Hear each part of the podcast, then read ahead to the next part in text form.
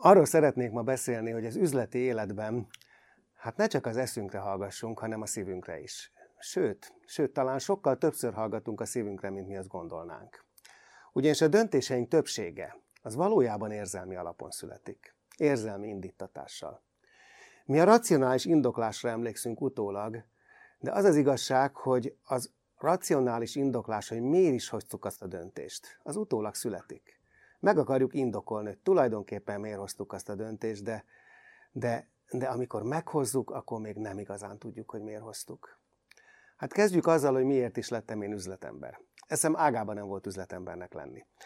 Pedig hát lett volna honnan örökölnöm.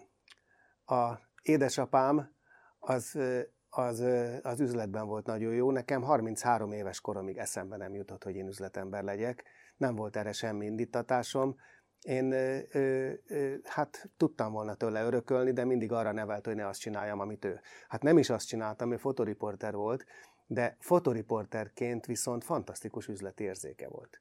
Szóval ő azt tudta, hogy mikor, hol kell lenni, és egy fotoriporternek ez a legfontosabb.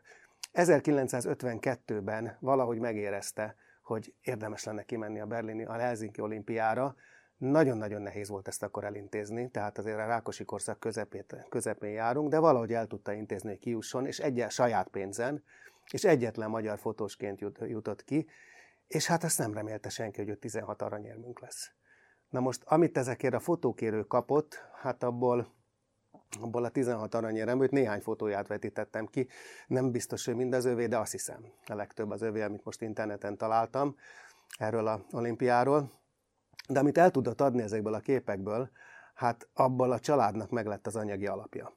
Tehát olyan jómódúak voltunk, mint abban az időben, az nagy ritkaság volt. Hát tudtunk venni egy, tudott édesapám venni egy kis autót. Igaz, hogy egy használt Topolino volt, de hát akkoriban azért nagyon kevés embernek volt magánautója.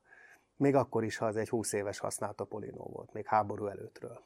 Aztán tudtunk venni Siófokon egy kis nyaralót, hát összesen nem volt 30 négyzetméter, és a ilyen élére állított téglákból állt az egész nyaraló, de, de hát azért mégiscsak volt egy nyaralónk, és én ott nőttem föl, és az egész gyerekkorom ehhez a siófoki nyaralóhoz kötődik, és hát a luxus csúcsaként édesanyám pedig kapott egy, egy necbundát. Tehát egy egyetlen jó üzleti döntésből, ami megérzés volt, hogy Helsinki-be ki kell menni, hát ha kapunk egy csomó aranyérmet. Egyetlen jó üzleti döntésből egy egész generációra gazdagodtunk meg.